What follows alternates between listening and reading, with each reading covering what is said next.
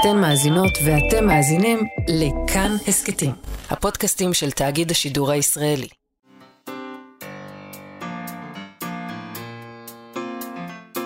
מה שכרוך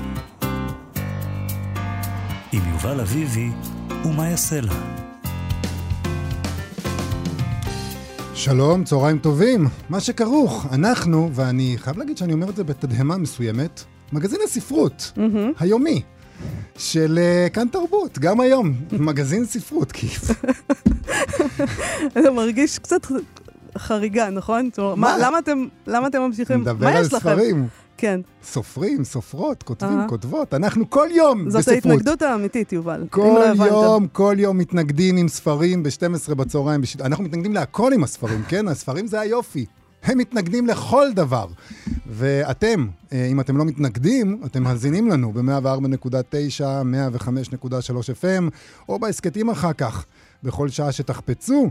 עורכת התוכנית נועה בן הגיא, על הביצוע הטכני חן עוז. שלום לכן, שלום מאיה סלע. שלום, יובל אביבי. אה, טוב, אנחנו ביום לא רגיל. מה לא רגיל? לא רגיל כל כך. היה- היה לנו גם מוזר משהו? לבוא, נכון? כאילו, כן. ולהתנהג כאילו גם הכל יש כרגיל. שביתה, לא יודע. אה, הרבה דברים קרו בשבועות האחרונים, ביתר שאת אתמול, אה, והם ממשיכים וקורים גם היום. מסביב יהום הסער, ואנחנו ננסה היום להבין בעזרת הסופרים שלנו לאן אנחנו הולכים, ומה כל הדבר הזה אומר. כי אה, אנחנו- זה קצת... זה לא יודעת, קל. את לא מתגעגעת לאיזה... לקורונה, כשהכל היה מוסדר וברור, וידענו... לא, לאיזה סופר כזה שהוא הצופה לבית ישראל. איזה מישהו שיגיד לנו, חבר'ה, זה ככה וככה. בוקר טוב לסופר אתגר קרת. אה, בוקר טוב, זה ככה וככה. היה טוב לשמוע בשביל את זה זה. בדיוק הזמנו אותך, כדי שתגיד לנו מה הולך. אה, אתגר, אנחנו רואים אותך עומד בהפגנות. ראי, ראיתי צילום שלך עם שלט שאומר, פעם כתבתי ספרים, היום אני כותב שלטים. לאן, מה, מה הולך? מה קורה? לאן הולכים? איך הגענו לכאן? אה, אז אה, קודם כל, אני אומר, בגלל שאתם תוכנית ספרות, אז אתם צריכים להיזהר ולא לשאול סופרים, כי סופרים לרוב פחות מבינים מאנשים רגילים. אה, אבל אני, אם כבר מדברים באמת על איזה רגע ספרותי, אני הרגשתי אתמול באמת, אני, כאילו אני, אני דמות באיזשהו רומן היסטורי, כי פשוט בתור בן אדם כזה קשיש שהולך לישון מוקדם, אני אשכרה, היה לי יום כזה, עבדתי בחמש, היה לי משהו בחמש וחצי בבוקר וזה, ולבשת מכסי פיג'מה, ופתאום את פותחת את הטלוויזיה, ו, ו, ואומרים שביבי מפטר את גלנט, ואני אומר לשירה, תגידי, איפה שמנו את השלט מההפגנה? ואז פתאום כאילו אנחנו שנינו הולכים ברחוב ולא רואים אף אחד ורואים כל מיני אה, אה, זוגות מתמזמזים בדיזינגוף וכאלה ואז פתאום רואים עוד איזה איש אחד עם דגל כזה מגיע מכיוון בן גוריון ואז איזה, איזה מישהו צועק לנו מה כל יום הפגנה לכו לעזאזל ואז פתאום באים עוד איזה ארבעה ואז בסצנת סיום שעשו אותה בפוסט אתה מגיע לאיילון ויש שם מאה אלף איש. עכשיו אני אומר אני חושב שיש יש משהו ברגע הזה ש, ש, שזה שהציבור מגיב באופן ישיר להחלטת ממשלה, זה באמת אה, מראה שאין שום תיווך באמצע. זאת אומרת, לרוב אנחנו רגילים, שאנחנו באים ואומרים, ראש הממשלה אומר משהו, הוא בטח די אחראי, גם אם הוא לא אחראי, אז השרים לידו הם אחראים, גם אם הם לא אחראים, אז בטח יש שם איזה אחד אחראי מאחורה, יגיד לא, לא, חבר'ה, תפסיקו. וכאן המרחק בין הרגע שאני רואה משהו בחדשות לרגע שאני ברחוב, שזה ארבע דקות, זה ממש אומר כמה אני לא סומך על המערכת אה, ששולטת עליי, כמה אני יודע כבר שבעצם אם נחכה לתגובה אז קרעי ישלח אותי לעזאזל ויאיר נתניהו ישלח אותי לכלא ואני אומר יאללה כאילו למה לחכות רבע שעה לראות מה קורה? לא קורה. והמרחק הזה שפשוט ממשלה פועלת, עם מגיב, ממשלה נעצרת, העם עושה עוד משהו, זה, זה, גם, זה גם נורא וזה גם די מדהים ומרגש. יש את העניין הזה שאתה יודע, אנחנו דיברנו על זה לפני כמה שבועות, שהרבה מאוד סופרים וסופרות בחרו שלא להתבטא. הם אמרו, בואו נראה מה קורה. בהתחלה. בהתחלה, כן. ואחד החששות כמובן הוא שסופרים וסופרות אה, אה, רוצים להגיע לקהל רחב ככל האפשר, ונדמה שזה עבר לגמרי את השלב הזה. זאת אומרת, אתה מרגיש שהיה בהתחלה איזשהו אה, מקום שבו אנשים שסומכים, שצריכים לסמוך על קהל שיקנה את התוצרת שלהם, אני מצטער שאני משתמש במילה הזאת, סותמים את הפה, זה עבר שלב ועכשיו כולם, כולם, כולם עוברים לצד שמדבר? תראה, אני, אני, חושב, אני חושב שבסופו של דבר זאת החלטה אישית. אה, אה, עכשיו, אני חושב שלהיות אומן זאת לא פרנסה, זאת גם לא פרנסה טובה. זה בעצם איזושהי ברית שאתה, שאתה כורת עם, עם הקוראים שלך, שאתה בא ואתה אומר, אני כן איתכם, אני אגלה לכם גם את החולשות שלי, אתם אה, תתמכו בי, אתם תבינו אותי. עכשיו, במערכת הזאת, זאת אומרת, אתה יודע, אתה יכול, אני לא יודע, אני בן 55, כן, אני לא יודע מה, אף פעם לא עשיתי אה, פרסומת בטלוויזיה, למרות אה, שלהפתעתי הציעו לי כמה פעמים. עכשיו, בתכלס אני בא ואני אומר, אני כאילו, מה, אני אגיד לאנשים, אה, תקנו במבה? כאילו, מה לי ולבמבה? אני, זה לא חלק מהשיח הזה. עכשיו, אני אומר, כשבן אדם בא ואומר, אני לא אגיד משהו כי אז מישהו לא ישמע אותי. אני אגב, אני, אני מאוד אוהב את אריאל זילבר. אני לא מסכים עם דעותיו, אני שומע את השירים שלו, הילד שלי זה היה בין השירים הראשונים שהוא שמע. עכשיו אני מתאר לעצמי שאנשים שבאמת מבינים ואוהבים אמנות מתנהגים באותו אופן, ואנשים שלא, בסדר. אני, אני גם חייב לומר, כי פעיל שמאל אני כבר 30 שנה מקללים אותי, אני, זה לא חדש לי, אבל אני חושב, ש, אבל אני חושב שמה שחדש, מה שמשמעותי כאן, זה שאם בעבר אני, אני צמחוני מגיל חמש, אני מאוד טולרנטי לאנשים שהם לא צמחונים. באמת, אני אומר, מי שלא צמחוני, זכותו. אבל מה שקורה כאן עם הרפורמה, אני לא מסוגל להבין אנשים שאין להם דעה. אני בהחלט מסוגל להבין אנשים שבאים ואומרים, עזבו, דמוקרטיה זה overrated, וההומואים האלה מרימים את הראש מדי, בסדר, זה, זו גם דעה, mm-hmm. כן? עכשיו אני אומר, אבל אנשים שבאים ואומרים, עזבו, זה לא רלוונטי עבורי, זה משהו שהוא בלתי נתפס בגלל, בגלל שזה כבר לא בשטחים, וזה כבר לא אה, בערים מעורבות, וזה כבר לא פגיעה רק בנשים, זה פגיעה בכולם. עכשיו, כל בן אדם שהוא... שהוא ילד להור, להורים קשישים או אבא לילדים, הוא לא יכול שלא דעה, הוא חייב להחליט, הוא חייב לבחור צד. אתגר, אתה חושב שמשהו גם משתנה הלאה? כלומר, הישראלים בעיניי הם לא אנשים כאלה שיוצאים כל כך בקלות לרחוב עד היום. קשה היה להוציא אותם. ועכשיו פתאום יש איזה מין תנועה כזאת, שאני אה, מסתכלת על זה, אני אומרת לעצמי, משהו פה עמוק השתנה. אה, תראי, אני חושב שתמיד בהפגנות היה מחנה, היום יש גוש. עכשיו ההבדל בין מחנה זה שהוא חולק אידיאולוגיות. גוש זה פשוט כל מיני מולקולות, אה, זה cluster כזה, משהו צביר שדרכו עליהם פשוט כל כך חזק עד שהם נהיו יהלום. עכשיו אני אומר, כאן זה באמת, אין כאן, התחושה היא באמת אה, של תגובה, זאת לא תנועה, זה פשוט מישהו שדוחפים אותו ואומר בואנה, תפסיקו לדחוף אותי, תפסיקו לקלל אותי, תפסיקו להעליב אותי, תפסיקו לפעול רק בצורה שהמטרה היחידה והבולטת שלה זה לפגוע בי ולהשפיל אותי. עכשיו אני אומר, אנחנו ראינו תנועות פוליטיות כאלה בעבר. אגב, נניח דוגמה מאוד טובה שאנשים פחות מדברים עליה, זה הברקזיט.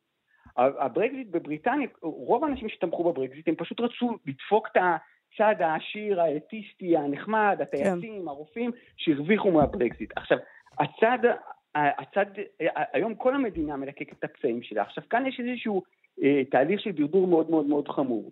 ו, אה, ואני חושב שאם יש איזשהו רגע שבו בן אדם צריך לבוא ולהגיד, רגע, תעצרו, אה, אני לא מוכן, זה הרגע הזה. עכשיו, יש לנו כאן איזושהי קואליציה שהיא מובאת על ידי שתי, אה, שני גופים, החרדים והמתנחלים, שדמוקרטיה אצלם בסדר שני. אני דיברתי עם לא מעט חרדים ומתנחלים, והמשפט הזה, שאנחנו היינו הרבה לפני הדמוקרטיה, והאמונה שלנו תישאר אחרי, הרבה, הרבה אחרי הדמוקרטיה, כן. היא קיימת. עכשיו, אני אומר, שהאנשים האלה באים ואומרים, אנחנו רוצים לקחת לך את היהרג ובל יעבור שלך. אתה מאמין בחופש זכויות, אנחנו רוצים להאכיל אותך חזיר. אז באמת יש איזושהי הרגשה שאנשים עומדים, אתה יודע, זה כאילו אם היית עושה היום תחבורה ציבורית אה, ביום כיפור בבני ברק, אז כולם היו יוצאים לרחוב. יכול להיות שהם לא חשבו שיש לנו... אה, אה, זאת האמונה שלנו, אי אפשר לבטל אותה ברגע. יכול להיות שהם לא חשבו שיש לנו ייהרג ובל יעבור, שרק להם יש. יכול להיות, יכול, אני חושב, אני חושב שלרוב בדינמיקות של בריונות, אז תמיד יש איזשהו צד שהוא קצת יותר חלש, אבל הרבה יותר אגרסיבי, שדוחף ודוחף ודוחף ודוחף ודוחף, וזה נגמר בסוף או, בד... או, או בדיכוי או בפיצוץ. אני, אני מעדיף פיצוץ, זה יותר אה, ספרותי, זה יותר דרמה, זה קונפליקט, דיכוי זה נורא משעמם ואין עונה שנייה. אגב, אה, אגב, אה, פיצוץ ספרותי, אפשר לכתוב בכלל בימים כאלה? זה מעורר השראה, הדברים שקורים עכשיו, או שזה משבש, זה מטרפד, זה מסרס? אז אני, אז אני חייב לומר שאני באמת הייתי מסוג הסופרים המעצבנים המטרידים האלה שאמרו שהם הכי פוריים בקורונה. כי אני, שאני יושב לבד בחדר וכלום לא קורה, ישר שלי רעיון לסיפור. אבל, אבל באמת, באיזושהי סביבה שכל פעם שאתה עושה רפרש, ל- לא יודע מה, איזה אתר שאתה לא נמצא בו, אתה, אתה קורא על איזשהו עלבון חדש, או שערורייה חדשה, או איום חדש, אז אני חושב שבאמת, אה, כביכול, אין לך צורך אה, לייצר מציאות פיקטיבית, בגלל שאתה נמצא כל הזמן באיזשהו, באיזושהי סדרה היסטרית כזאת, שכל פעם אה, אה, זורקת עליך חתיכות אינפורמציה שאתה צריך איכשהו לאבד אותה. ובאמת, אני חייב לומר שהתקופה הזאת, זאת חיה, זו התקופה שאני מרגיש הכי פחות סופר. אני, אני הולך, אני יורד לאיילון, אני ב-55, יש לי פריצת דיסק, קשה לקפוץ, מישהו עוזר לי. זה כאילו, אני אומר, זה הקיום שלי, אני, אני משוחח עם שוטר, כאילו, קוראים לו יד, הוא נורא נחמד. אבל אני אומר, אבל זה בעצם, זה ש, שכתבתי את השאלה, זה באמת זאת התחושה שלי, זאת אומרת, אני מקווה שאני אגיע לאיזשהו מין מצב שאני ארגיש מספיק יציב על הקרקע כדי אה, שאני אוכל להמציא דברים שאין. אתה, הבוקר אתה אופטימי או פסימי? אז קודם כל, קודם כל, אני חושב שהמצב שכל המדינה עוברת, לא משנה מאיזה צד אתה, ושוב, אה, אני בא מבית, זאת אומרת, אבא שלי היה איש ליכוד וזה, אני מכיר הרבה אנשי ימין, אני חושב שהתחושה היא בגדול אה, ייאוש עם, עם התקפים של מניה, בשני הצדדים. זאת אומרת, כולם באים ואומרים, זה חרא וזה נורא, אבל אז הם פתאום, נניח, בליכוד פתאום אומרים, אבל הוא פיטר את גלנט, יאללה, עכשיו נקרא אותם, אומרים, סגרנו את איילון, עכשיו הוא ייכנע. עכשיו, בעיקרון, זאת אומרת, אני לא חושב שיש בן אדם אחד בחודש האחרון במדינה הזאת שאמר, וואלה, טוב. אני חושב שבאמת יש איזה סוג של האשמות, אני ראיתי איזה פוסט נורא נורא נחמד שהוא הסביר אה, שיש 100 אה, אנרכיסטים, אה, ברצינות אגב, זה לא בצחוק, 100 אנרכיסטים שהם לפעמים מתחזים לרופאים, לפעמים מתחזים לטייסים, הם לפעמים אה, מתחזים לכלכלנים, והם כל הזמן מחליפים בגדים ומופיעים, ואם אתם גם תעקבו בטלוויזיה, אתם תראו גם שזה אותו בן אדם. זה נשמע כמו סיפור של אדגר קרת, אני חייבת להגיד. אז, אז לא, אבל גם בפוסט גם נטען שזה, שגם חלק מהם, הם גם היו במצעד השפחות והם בכלל גברים.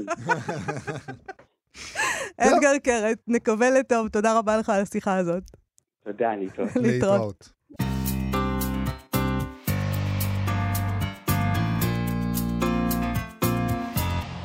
הסופר יניב איצקוביץ' כתב uh, בלילה פוסט בפייסבוק על מה שמתרחש, ובין השאר הוא כתב את השורה הזאת: התקף חרדה קורה כשהגוף מרגיש מותקף, ועכשיו אנחנו מותקפים.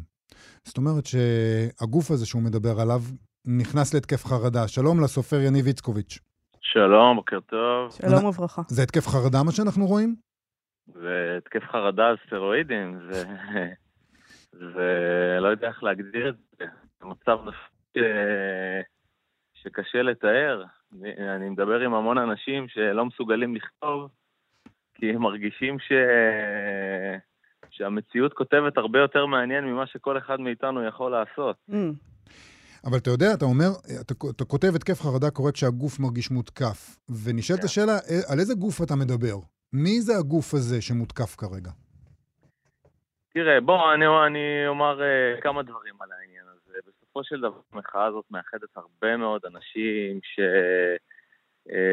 שנמצאים uh, גם מכל מיני מגזרים וכל מיני uh, קשתות של, ה, של, ה, של ישראל, שבדרך כלל נוהגים לי, אולי אפילו להפך. Uh, וכאן יש איזו תחושה, שזה גם היה... מה שמדהים במחאה, וזה גם אולי מה שיכול להיות מאכזב בה, זה שכולם מרגישים שבעצם נשמטת להם הקר... הקרקע מתחת לרגליים, שנכנסים אליהם הביתה, שהולכים להגיד להם uh, איך לגדל את הילדים, ומה לעשות, ואיך לעשות, וכמה לעשות.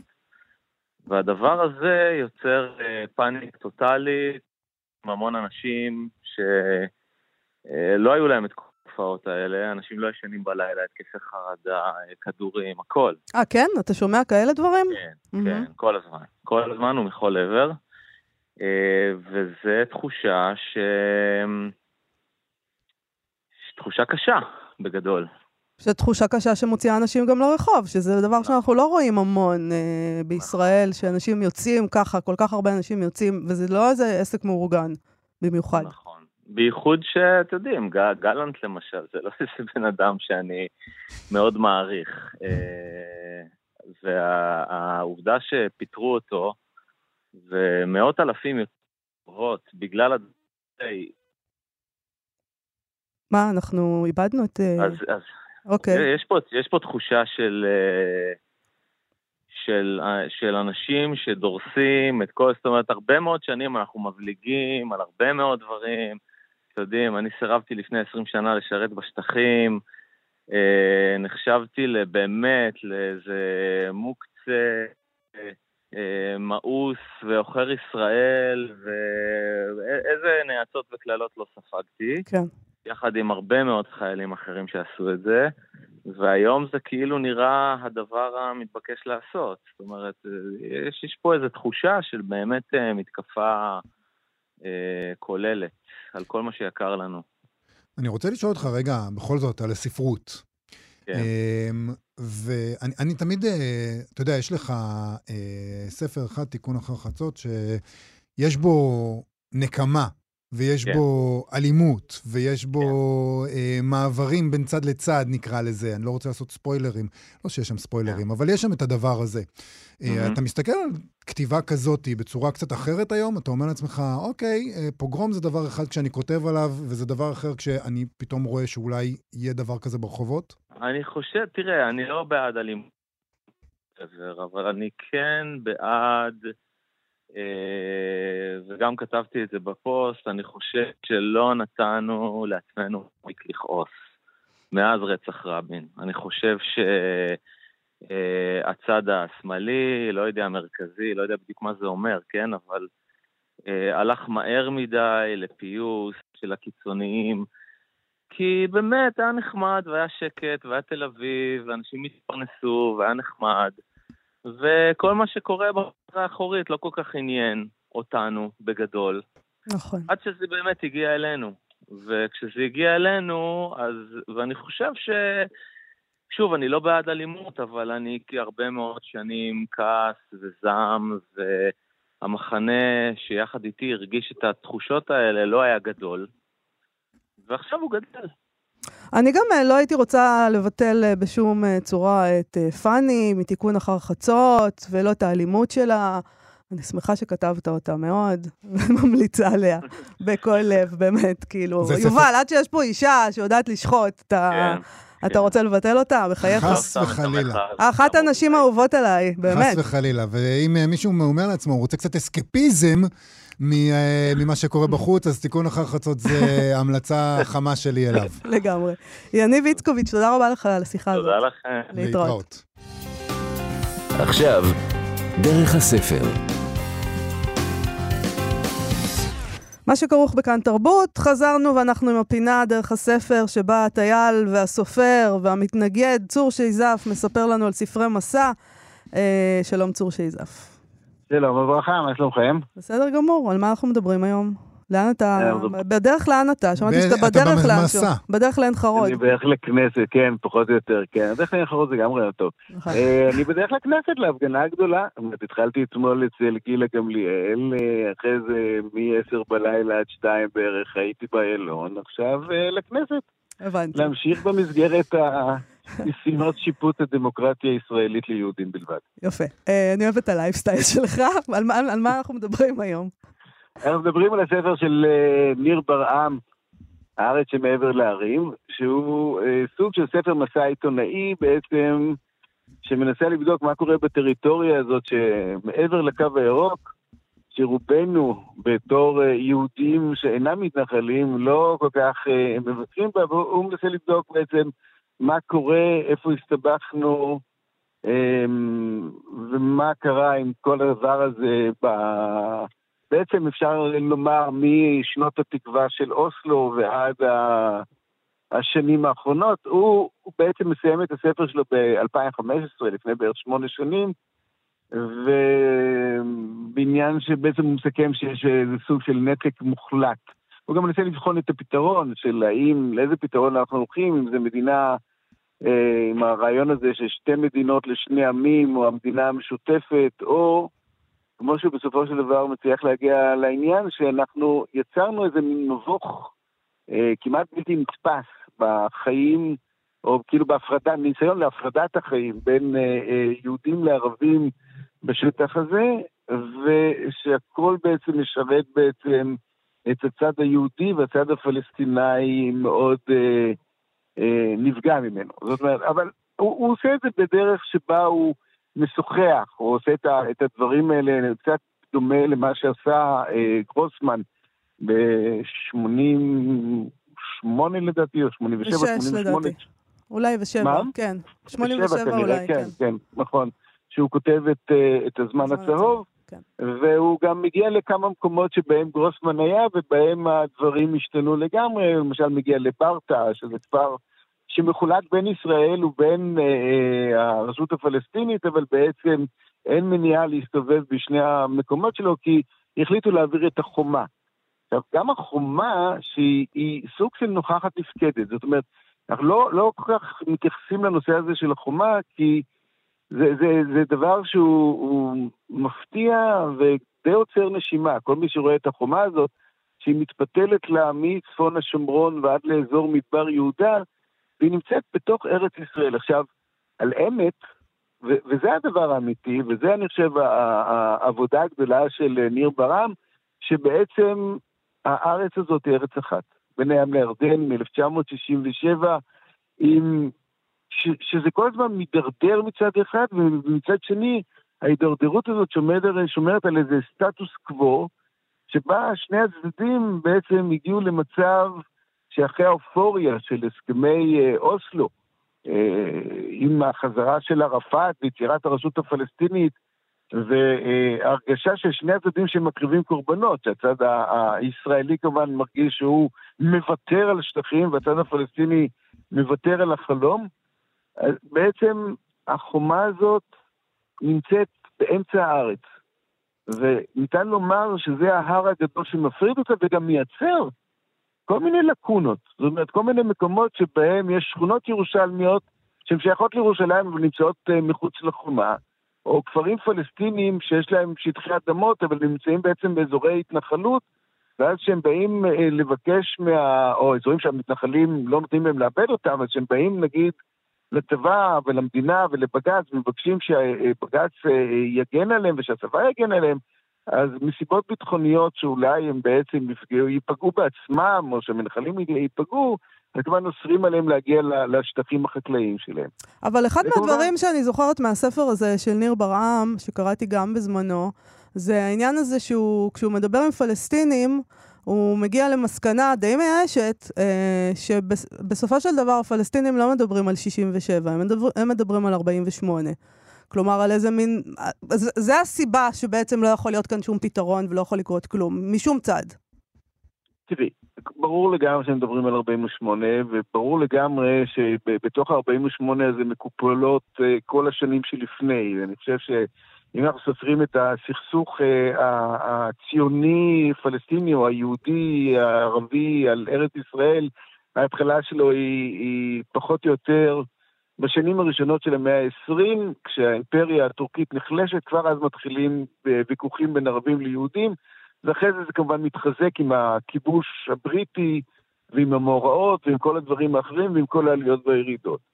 עכשיו, זה נכון שבאופן המהותי הדבר הזה לא ייגמר. זאת אומרת, כמו שאומר אותו מוניר נדמה לי, שאומר שהמשפחה שלו היא מקטמון, הוא אומר, אני רוצה לחזור לקטמון. נכון. ואז ניר אומר לו, אבל אתה לא יכול לחזור לקטמון, זה, זה עיר אחרת, זה, זה שכונה אחרת, זה אנשים אחרים, שום דבר לא דומה. הוא אומר, אני לא אכפת לי, אבל זה הבית של המשפחה שלי. מהמם. אומר לו, אבל יהודים בעולם, אתה יודע, גורשו, אה, נמלטו, הפכו להיות פליטים במקומות אחרים, הם לא חוזרים לשם. הוא אומר לו, נכון, אבל אני רוצה לחזור לקטמון.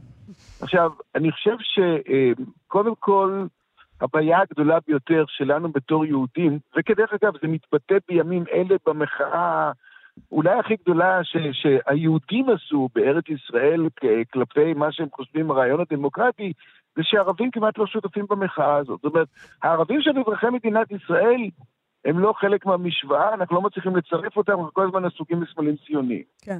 אבל לפלסטינים שנמצאים בצד השני, אנחנו מסרבים להבין את, ה, את מה דוחף אותם, מה מוביל אותם, ואיך אנחנו מסוגלים אולי לפתור את הדברים האלה. וגם כשהוא הולך לה- להתנחלויות, והוא מדבר עם המתנחלים, אז המתנחלים עושים איזשהו דבר שהוא הוא, הוא מדבר עליו, ו, וגם הוא נפעם ממנו. המתנחלים מאוהבים בנוף. הם, הם לא, לא סתם הולכים לשם, זה נורא יפה שם, הם מייצרים שם מערכת מקבילה שבה הם עושים מה שהם רוצים, איך שהם רוצים, ומכיוון שהכל לא חוקי, אז הכל גם כמובן כן חוקי. זאת אומרת, המתנחלים חיים בספירה אחת, הפלסטינים חיים על אדמה אחרת, האנשים שחיים מעבר להרים לכיוון מערב, או מעבר לחומה לכיוון מערב, חיים באיזה עולם מדומיין שבו יכול להיות שהפתרון, אבל זה כשיבוא המשיח, ובינתיים זה נוח לנו. ואני, ואני רוצה להגיד את הדבר שהוא הוא, הוא כמעט תמיד נכון. מדינות מורכבות בדרך כלל מארבעה גורמים. מורכבות מפוליטיקאים, שיש להם צבא, שיש להם דת, ושהם צריכים להרוויח מזה איזה משהו, שיהיה להם מספיק כסף על מנת להיות מושחתים. עכשיו, כשמדינת ישראל שולטת בשטחים, שולטת בכלכלה הפלסטינית, והיא יכולה לבזוז מהם את הקרקעות ואת מקורות המימון שלהם, אז כמובן שיש לה מניע מאוד גדול להפעיל את הצבא כדי שהפוליטיקאים ירוויחו מזה איזה משהו, ואתם משתמשים בתירוץ הדתי על מנת לשלוט במקום. ולכן גם מזה נובע הסכסוך הירושלמי הגדול על, על אל-אקצא, שהוא, שהוא נוגע פה באמת בשולי הדברים. זאת אומרת, המסע הזה בעיקר יוצר איזו תחושה מאוד מאוד חריפה של המון אנשים שחיים באותה פיסת עולם, והיא מחולקת ביניהם באיזה סוג של חוסר הבנה, חוסר אמון, וכל אחד מתבצר בעמדות שלו, וכל אחד פוחד באיזו צורה איומה מהצד השני. פוחד מה, מהבחור שיבוא עם הסכין, פוחד מהחייל שיש לו את הרובה, נעלב מזה, נעלב, מושפל מהחייל שמפשיט את הנער בין ה-16... ופוחד מהבן אדם הזה שרוצה לבוא לקטמון, ואתה יודע, הוא לא אחד. ברור, אתה, כן. לא, אבל כולם פוחדים פה מכולם, זאת אומרת, ובזה יש עוד איזשהו דבר שהוא נורא נורא מעניין. צריך לזכור, שנות דור הם לא סתם שנות דור. 20 שנה זה הזמן שלוקח לאוכלוסייה להתחלף. מדברים על דור המדבר, מדברים על הזמנים בין האינתיפאדות. האינתיפאדה האחרונה שחווינו הייתה ב-2001-2002, לפני 20 שנה. היינו יכולים להירגע מאז ולהתחיל תהליך של שלום, החלטנו לא. החלטנו לחמם כל הזמן, להגביר את האש, להגביר את האש, להגביר את האש, ומה שאנחנו חווים היום זה בעצם עוד פעם סוג של התפוצצות שגם זה ניר כותב. הוא כותב, זה, זה, זה עניין של זמן. עניין של זמן, כולם מחכים, מקווים רק לדחות את ההתפוצצות הזאת בעוד קצת, כי המצב הכלכלי בשטחים הוא בלתי נסבל, כי המצב החברתי הוא בלתי נסבל, כי הדיור הוא בלתי אפשרי, כי אין אופק, כי אין עתיד, כי צור, אני רוצה אנחנו רגע, שבויים. אני רוצה רגע לשאול אותך, איך זה לקרוא את הספר הזה עכשיו? עכשיו יש פה מחאה נורא נורא גדולה, אתה, אתה דיברת על זה, אתה קשרת קצת בין הספר לבין מה שקורה עכשיו, אבל יש תחושה שכל מה שקורה בספר הזה הוא מנותק לחלוטין ממה שהוציא את ההמונים לרחובות הפעם. זאת אומרת, יש איזה דיסוננס אולי אפילו בלקרוא את הספר הזה עכשיו. כאילו, הדבר הזה שקורה בארץ הזאת, שמעבר להרים, לא קשור בכלל. יש לנו איזה עניין פנימי לפתור עכשיו, והדבר הזה יכול לחכות, כאילו זה לא קשור בכלל. איך התחושה בכלל לקרוא ספר כזה שמדבר על פתרון של בעיה ספציפית, כשהעם מתמודד עם בעיה אקוטית אחרת שלכאורה אינה קשורה? לכאורה אינה קשורה כשבן גביר, תושב אה, חברון, הוא השר לביטחון פנים, כשהבחור הזה, הרוטמן, שמתעסק עם הדברים, הוא גר גם כן בהתנחלות, כשהאנשים, שאורית סטרוק היא שרת ההתיישבות, נו באמת, זה, זה חלק מהעניין. העניין הוא שאי אפשר יהיה לפתור פה שום דבר. הדמוקרטיה הישראלית היא דמוקרטיה בעייתית כמו שהיא. המחאה הזאת של הבורשוואה הישראלי, אבל לא רק, לא רק ימין, אין פה ימין ושמאל במחאה הזאת. המחאה הזאת נאבקת על דמוקרטיה, אבל זוהי דמוקרטיה ליהודים בלבד. וזה הדבר שאנחנו צריכים לזכור. שעד שאנחנו לא נרים את הצעיף הזה לצורך העניין, נחצה את החומה, ונברר לעצמנו איך אנחנו סוף סוף פותרים את הדבר הזה, או כמו שבסלוגנים שבא בהפגנות, אין דמוקרטיה עם כיבוש. תחליטו מה אתם רוצים, תחליטו מדינת כל אזרחיה, תחליטו שמפרידים, תחליטו, תחליטו אבל. בלי הדבר הזה אין לזה סיכוי, כי עד אז המתנחלים אה, ינכסו לעצמם את עמדות השלטון, ועד אז המשיחיות היהודית אה, תמשיך לכלות את הדמוקרטיה. אנחנו יכולים להיאבק על הדמוקרטיה היום, אבל אם לא נפתור את הדברים האלה, וזה מה שהספר הזה בעצם אומר, לא תפתרו את הבעיה, לא תיפטרו מהבעיה. צור שזף, דיברנו על הארץ שמעבר להרים של אה, ניר ברעם. תודה רבה על השיחה הזאת. אה, תיזהר בדרך לירושלים. בהחלט. יישר כוח, להתראות. להתראות. ביי.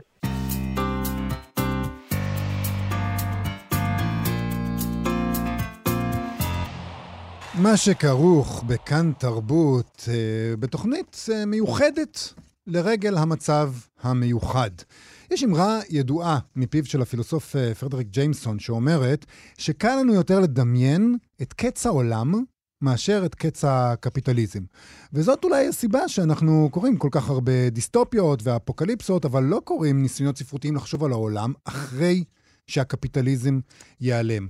אה, אבל עכשיו, כשאולי אנחנו חיים בתוך הדיסטופיה ובתוך האפוקליפסה, זה זמן טוב להרהר במה נעשה. אה, כשהמצב ישתנה לחלוטין, אה, ואולי גם מתוך הדבר הזה, לך תדע מה יצמח. אולי יקרה משהו תדע טוב. תדע מה יצמח. זאת גם מהמצב. אופציה. זה, כן, Mm. כן, כן, יש הרבה אנשים שאומרים, מתוך הדבר הזה אה, יצמח משהו טוב. יש פרויקט עכשיו שמנסה להצמיח משהו טוב, אני לא בטוח שזה 100% הולך, אבל תכף נשאל. פרויקט אה, פוסט-קאפ, פוסט-קפיטליזם של מכון ון ליר והוצאת פרדס.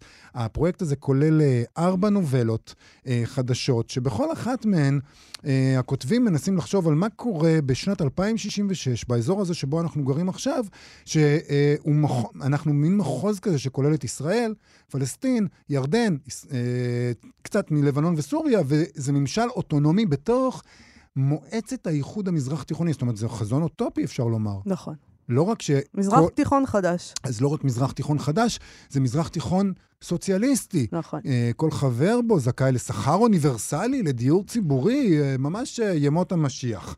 אז יש פה אה, ארבע נובלות. אה, מי שעומד מאחורי הדבר הזה אה, זה דוקטור כפיר כהן לוסטיג ושמעון נדב שערכו ביחד, ובתוך זה אנחנו רוצים לדבר עכשיו על הנובלה, אחת מתוך הארבעה, של אסף גברון, המלט. המלט. שזה- לא המלט. אתה אתה אומר את זה פעמיים כדי שאני אגיד לך, לא המלט. כן, Mm. ואני שמח שהרמת המלט. הכפפה, כי המלט כן בפנים, ברור, כמובן. נכון. שלום, אסף גברון. שלום. שלום, שלום. בוא רגע נדבר אה, רק על הנובלה ולא על, אה, ולא על אה, הפיכות מעט. ומהפכות ודברים כאלה. אה, מה דרשו מכם, מכם בעצם? זאת אומרת, באו ואמרו לכם, אתם כותבים על 2066 אה, חזון אוטופי?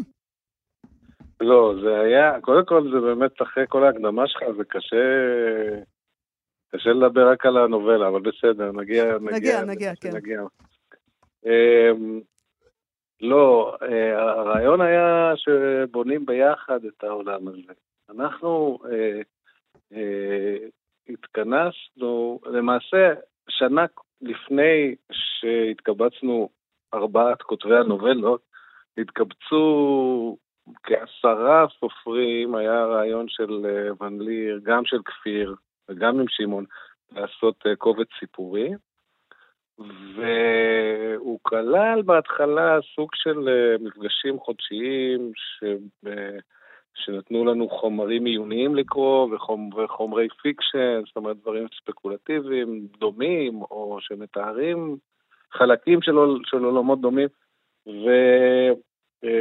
והרבה חומר עיוני באמת, אקדמי, על הנושא הזה של פוסט-קפיטליזם, שזה תחום אה, ש... שקיים ומדובר, ובאמת כפיר אה, כהן לוסטיג מוון ליר, אה, זה, זה התחום שלו, וזה היה הרעיון שלו, והוא רצה לחבר לזה פרוזה, כי הוא חשב שזו דרך להנגיש את זה ל- ליותר אנשים. אסף, לא אתה, אבל כמו- אתה מסכים עם האמירה הזאת שיותר קשה לדמיין, אה, לתאר לעצמם, יותר קשה לדמיין את קץ הקפיטליזם מאת סוף העולם? זה באמת קשה היה לדמיין את זה? אה, זה נכון שבדרך כלל שיש יצירות אה, עתידיות, ספקולטיביות,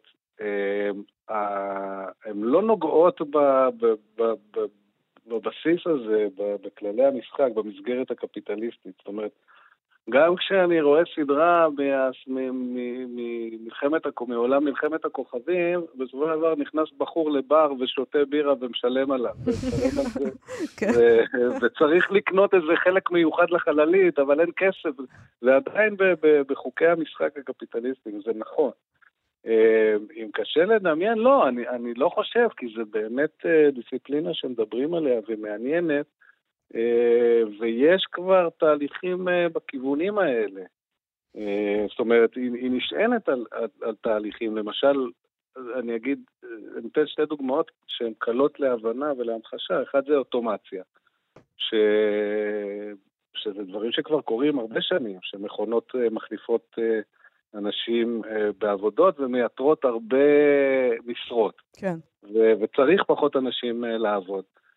ו- אה, והדבר השני זה שבעצם מבינים שאפשר לתת לאנשים, וראו את זה גם בקורונה, זה היה מין אה, סוג של אה, מעבדת אה, ניסוי בקטע הזה. אפשר לתת לאנשים אה, כסף ושישבו בבית ולא יעבדו. נכון שזה היה מסיבות אחרות, אבל זה בעצם פתח לאנשים את העיניים, אה, וזה, וזה דברים שקורים. אז אם קשה לדמיין, לא, אני חושב שבמסגרת שהם נתנו לנו, שהם הסבירו לנו איך הדברים יכולים לעבוד, אולי יעבדו, אה, אז אה, אפשר היה, וגם כיף לדמיין את זה. אתה יודע, אתה אומר את הדברים האלה, ואנחנו פה רואים את אה, שידורי כאן 11, שמדווחים לנו למשל על הבוקר ירידה של כ-20 אחוזים בהוצאות האשראי של הישראלים. סוגרים את הקניונים עכשיו, סוגרים את מקומות כן, הבילוי. חלק מהשביתה זה שסגרו את את עזריאלי למשל, שזה די מדהים, לא? זאת אומרת, כאילו, היית חושבים- חושב שהם ירצו שנסתובב שם בזמן שאנחנו מפגינים ונעשה אז- שופינג. אז גם עכשיו אנחנו בפוסט-קפיטליזם, ברגע זה ממש. לא, אני, אני קצת נזהר לקשור את מאורעות השעות והימים והשבועות האחרונים לרעיונות הגדולים האלה של ה...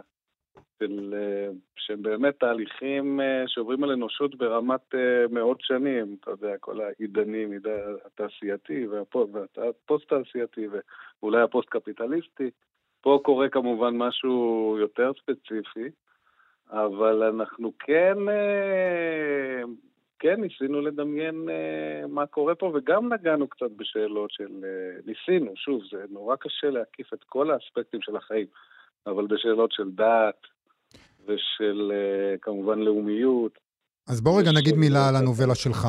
הנובלה שלך עוסקת במשפחה אה, שיש לה עסק משפחתי של קבלנות בזכות אה, תערובת מלט אה, פלאית שהפטריארך של, ה, של המשפחה המציא, ומשמשת בעצם את כל המזרח התיכון לבנייה בקלות ובמהירות, מה שבטח תרם לאפשרות של אותו מזרח אה, תיכון אה, אוטופי ש, שהתגשם פה. אבל אז, אה, בעלילה שאתה שואב מהמלט, כן? ורסיה של המלט, מנסים להוריד אותו מה... מה להוריד את הפטריארך ולהשתלט על העסקים. הבן שלו מגיע ומגלה שהירושה מחולקת בלעדיו, ובקיצור, יש לנו עלילה, אה, עלילה שבאמת מערבת גם את הלאומיות, כי יש פה אה, מזרח תיכון חדש, גם את הדת, כי ערבים, מוסלמים ויהודים משחקים על משבצות דומות, וגם משפחתית. כן. בואו נפריד רגע שוב את, את, את הרקע הכללי שכולנו בנינו ביחד, ארבעת הסופרים וש, ושמעון העורך, שהוא גם אחד מארבעת הסופרים, וכפיר, שזה השנה שבה זה קורה, ופחות או יותר המבנה הכלכלי והמבנה הפוליטי, והזכרתם את האיחוד המזרח תיכוני, שזה סוג של ורסיה של האיחוד האירופאי שאנחנו מכירים. וקצת ההיסטוריה שקרתה בינתיים, אז, אז זה דבר אחד, וזה באמת הבסיס של הסיפור, שהגיבור שלנו מתחיל, אה, הוא באמת אה, גם בן משפחה וגם עובד בחברה של המשפחה שהמציאה את המלט הזה, והוא מתחיל את הסיפור במפרץ, הוא, הוא, הוא עובד שם עם המלט, אה, הוא בונה. אה, ובין הסיפור המשפחתי באמת, שהוא כן אה, נוגע בהמלט, מבוסס קצת העניין של פחות הירושה ויותר הנקמה על מות האב. אה, בהמלט הוא מת, פה הוא לא מת, אבל אה, כמו בהמלט, הדוד והאישה אה, ניסו להדיח אותו מתפקידו, אבל אני מסתכל על זה באמת בעיניים של פוסט-קפיטליזם, זאת אומרת של למה הם הדיחו אותו שם. בהמלט, ב- במחזה המקורי של שייקספיר, זה, זה פשוט כוח ומי ישלוט בממלכה וכן הלאה. פה זה באמת, בגלל שהפוסט-קפיטליזם מוריד, אה, הוא, הוא שואף ל, ל, להורדת רווחים ולהורדת רכוש, זאת אומרת, אה, בעלות מוגבלת, ו, ולכן אה, הדוד והאישה מנסים לתחמן את החוקים הפוסט-קפיטליזם ולשמור את, ה, את ההון ביד המשפ... בידי המשפחה. ודווקא האבא היה בעד פוסט-קפיטליזם, והוא היה בעד קצת אה, גם במחיר של אה, להפסיד קצת הון ולהפסיד קצת רכוש, הוא היה בעד הרעיון לעזור לעובדים וליצור אה, עולם יותר שוויוני. בקיצור, אי אפשר להיפטר לגמרי. הזה קוראים, אי אפשר להיפטר לגמרי מהרכושנות ומזה שמישהו רוצה, ב... עוד קצת, אבל שיהיה לי. אז, אז זה בערך מה שאני אני חושב שואל. כן. זה אם מ- אנחנו משנים את חוקי המשחק, האם אנחנו משנים את האופי של האנשים? Mm. מה זה קפיטליזם והשאיפה הזאת לרווח אינסופי והתחרותיות הזאת וכל הסממנים האלה של קפיטליזם זה בעצם סממנים של אופי אנושי. כן. אז אני שואל, אם אנחנו אה, מנסים אה, לשנות את הקפיטליזם ולעשות אה, איזשהו סיסטם יותר שוויוני והוגן, אבל מה קורה בעצם עם התכונות האנושיות האלה? המרקסיסטים היו אומרים לך שאין כזה דבר טבע אנושי, יש רק תרבות, וצריך פשוט אה, לחנך אותנו, זה לא עניין של טבע אנושי, אבל... אה, אסף, אנחנו... אסף, אנחנו צריכים עוד. שנייה לסיים, אבל אני רוצה לשאול אותך, זה מוזר הטיימינג של יציאת ה... ה- המהפכה הזאת שאתם מפנטזים עליה והעולם הזה שאתם בוראים, מוזר שזה יוצא בדיוק כשאולי נוצר עולם אחר, כשקורה משהו כל כך דרמטי בחוץ? אמ, כן, למרות ששוב, אנחנו מדברים על אה, 40 שנה קדימה, אה, ואני לא יודע, גם מה שקורה בחוץ הוא כל כך דרמטי, שאני אפילו לא, לא מנסה לבוא ולהגיד שיש איזה דמיון, או שיש איזה אמרנו לכם, או שיש איזה משהו כזה. וזה גם עדיין מתגלגל, אנחנו רק היום אה, מחכים פה להודעות ולהתפטרויות ולכן וללא. אז אני, אם יש משהו שאנחנו רואים בחודשים האלה, זה שכל הזמן ההיסטוריה מפתיעה, וכל הזמן ההיסטוריה משתנה ומשנה, ודברים כל הזמן קורים, ככה ש... אה, זה מה שנקרא, זה, זה, זה מנטרל את ה-disbelief, suspension of disbelief, מה שנקרא. זאת אומרת, זה מאפשר לנו לגשת לספרים כמו, ש, כמו שלנו, כמו הפרויקט הזה, בפחות ספקות, ולהגיד, וואלה, דברים יכולים... כן, יכול, הכל יכול להיות, אנחנו לא יודעים מה. יקרה. כן, לך תדע, זה נכון, אתה לא יודע מה יקרה בצהריים, אז לך תדע אה, מה יקרה אז לך תדע, עוד ב-2006. 40 שנה תהיה פה איחוד מזרח תיכוני עם הגבולות פתוחים ו- וכולם אה, הלוואי. הלוואי. אסף גברון, המלט מתוך אה, פוסט-קאפ, פרויקט אה, פוסט-קפיטליסטי של הוצאת פרדס ומכון ון ליר. יש שם עוד, כאמור, ארבע, סליחה, עוד שלוש נובלות, סך הכל ארבע נובלות. תודה רבה על השיחה הזאת. תודה לכם. להתראות, אסף. אה, עד כאן תוכניתנו להיום. עורכת התוכנית היא נועה בן הגיא, תודה לך על הביצוע הטכני חן עוז, תודה גם לך. בואו לבקר בעמוד הפייסבוק שלנו, אנחנו נהיה פה שוב מחר. להתראות. אתן מאזינות ואתם מאזינים לכאן הסכתים, הפודקאסטים של תאגיד השידור הישראלי.